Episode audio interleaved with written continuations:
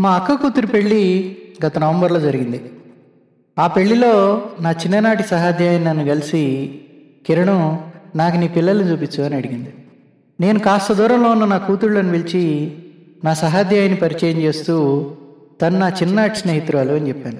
తాను వెంటనే చిన్ననాటి కాదు నేను మీ నాన్నకు పుట్టినప్పటి నుంచి స్నేహితురాలని నన్ను సరిచేసింది ఆ మాటతో నాలో ఎన్నో చిన్ననాటి జ్ఞాపకాలు పలుమారాయి.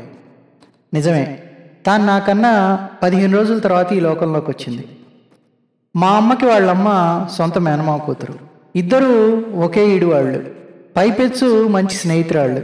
వాళ్ళ అమ్మకి మా అమ్మ ఒక మార్గదర్శి చదువు సంధ్యల్లో. వాళ్ళ స్నేహంలో వాళ్ళకి చాలా సౌలభ్యం ఉండేది.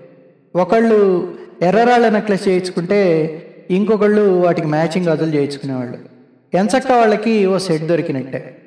వాళ్ళ మధ్య ఎన్నో ఇచ్చిపుచ్చుకోవడాలు. మేము కూడా అలాగే పెరిగాం.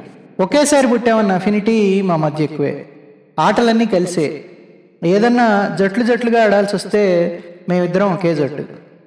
తనుంటే అమ్మాయి ఆటల్లోకి నాకు ప్రవేశం నేనుంటే అబ్బాయిల ఆటల్లోకి తనకు ప్రవేశం. తను చాలా కష్టపడి చదివేది మొదటి నుంచి.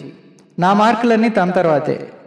ఎందుకంటే మనం మొదటి నుంచి ఆడుతూ పాడుతూ చదవాల్సి వచ్చాయి ఇద్దరం ఒకేసారి నాలుగు నుంచి ఆరుకి ఎగిరేసాం అప్పటికే చాలా ఎక్కువ చదివేసాం అన్న ఉద్దేశంతో. అలా ఎగరడానికి మేము అప్పట్లో ఓ ప్రవేశ పరీక్ష రాయాల్సి వచ్చింది. ఆ ప్రవేశ పరీక్షకి వాళ్ళ నాన్నగారు వెళ్ళి తన ఫీజు కట్టేశారు. మా నాన్న ఊళ్ళో లేకపోవడంతో నాకు కట్టలేకపోయారు. ఆఖరి తేదీ తప్పిపోయాను నేను.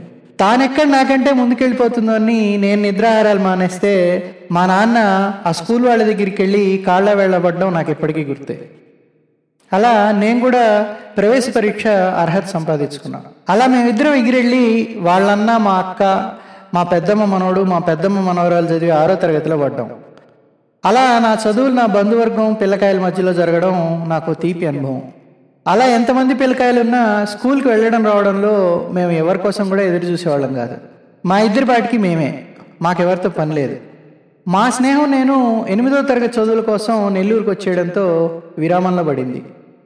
కానీ సెలవులు వస్తే మా ఉప్పలపాటలో తేలాల్సిందే. మా నెల్లూరు విషయాలు చిలవలు పలవలుగా చెప్పాల్సిందే. అలా ఉండే మా స్నేహం మా అమ్మల స్నేహం నా స్నేహితురాలి పెద్దమ్మ కొడుకు మళ్ళీ మా మేనమామ కొడుకైన వాళ్ళ బాడుగన్న నిర్వాకంతో తలకిందులైంది. మా మేనమామ మేము పుట్టక ముందే చనిపోయారు. వాళ్ళకి రావాల్సిన ఆస్తులు పొలాలు అన్నీ వాళ్ళకి ఇచ్చేసిన తర్వాత మా తాత మా అమ్మకి పెద్దమ్మలకి వాళ్ళ వాళ్ళ పెళ్ళిళ్ళల్లో ఏవైతే వాగ్దానం చేశారో ఆ ప్రకారం పనిచేశారు చాలా స్పష్టంగా.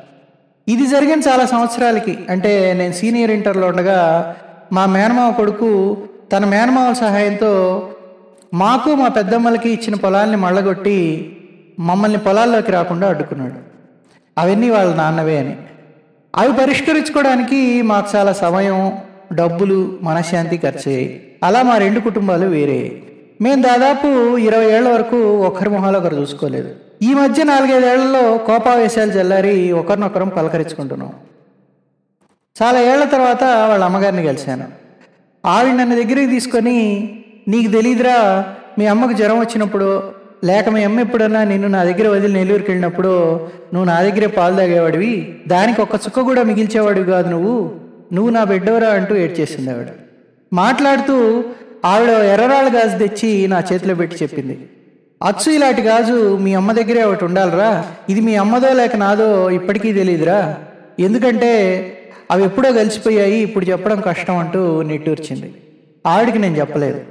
ఆ గాజు మా అమ్మ తన కోడలికి ఇచ్చిందని ఆవిడ దాన్ని పాత మోడల్గా ఉందని దాన్ని గరిగిచ్చేసి కొత్త గాజులు చేయించుకుందని.